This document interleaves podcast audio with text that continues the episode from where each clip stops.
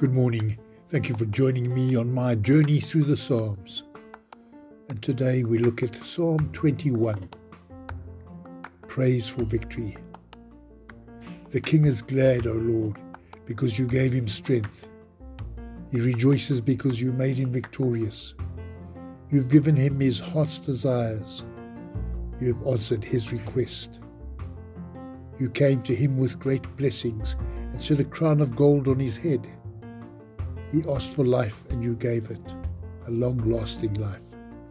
His glory is great because of your help, and you've given him fame and majesty. Your blessings are with him forever, and your presence fills him with joy. The king trusts in the Lord Almighty, and because of the Lord's constant love, he will always be secure.